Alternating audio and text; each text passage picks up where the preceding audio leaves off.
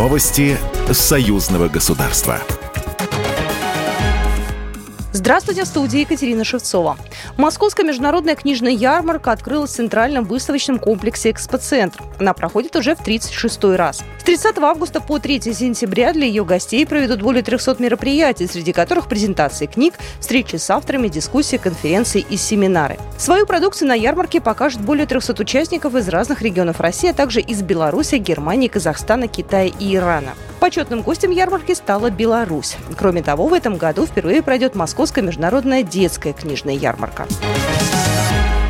Чрезвычайный полномочный посол Российской Федерации в Республике Беларусь Борис Грызлов посетил Оршанский станкостроительный завод «Красный борец», основным экспортным направлением которого является российский рынок. До 85% экспортных поставок предприятия уходят на российские предприятия автомобилестроения и авиакосмической промышленности. Важно, что после развала Советского Союза здесь смогли сохранить компетенции в области станкостроения. И это принципиально важно. Понимаю, сколько было трудностей, чтобы сохранить специалистов, но они были сохранены.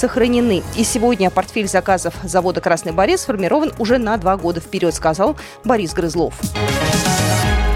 Очередной комплект оперативно-тактического ракетного комплекса «Искандер-М» поступил на вооружение белорусской армии, сообщила пресс-служба Минобороны Беларуси. Данный комплекс показывает эффективность своего применения. Он обладает высокой разрушительной огневой мощью. Несмотря на свои значительные габариты, является маневренным, оперативным и скрытным средством огневого поражения. Особенностью данного комплекса является применение ракет не только в обычном сражении, но и с применением специальной боевой части, говорится в репортаже телеканала ВоенТВ. Отмечается, что личный состав соединения прошел полный курс обучения на территории России.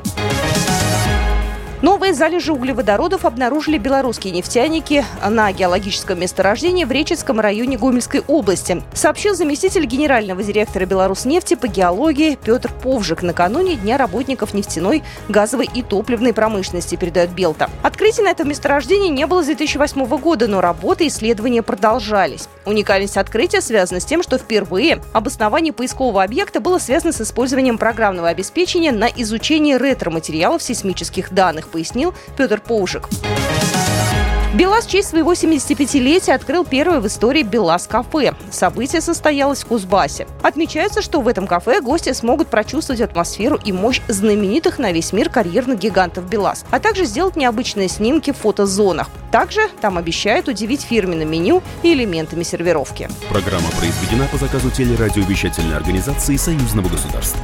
Новости Союзного государства.